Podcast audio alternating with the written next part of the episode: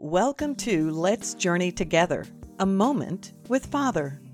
I'm Linda Goldfarb, and I want to encourage and inspire your walk with the Lord. For more encouragement, please visit lindagoldfarb.com. I'm so glad you're here. As I wait, my hope is in Christ. Long days, long trials, long nights. I have no fear, for my Lord is ever near. The unknown, the unforeseen, the unexpected. I do not worry, for this day belongs to the Lord. Surely a man goes about as a shadow. Surely for nothing they are in turmoil. Man heaps up wealth and does not know who will gather. And now, O Lord, for what do I wait? My hope is in you. Deliver me from all my transgressions. Do not make me the scorn of the fool.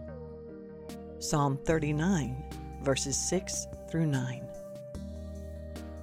You too, my friend, can choose this day to breathe in deep the possibilities of Christ and to walk in such a way that others see His hope in you. Hope revealed in your countenance, hope revealed in your faithfulness, hope revealed in your actions. By our love, others will know that we are His. Let's journey together. I praise you, Lord, for you give me hope and I have no fear. This is your day, my God, and nothing happens without your knowing. No matter the length of my days or the fiercest storms of the night, I wait for you alone. I do not worry, for you are always near. Hallelujah. Do not merely listen to the word and so deceive yourselves do what it says. James 1:22. May Yahweh bless you, keep you and guide you in all you do.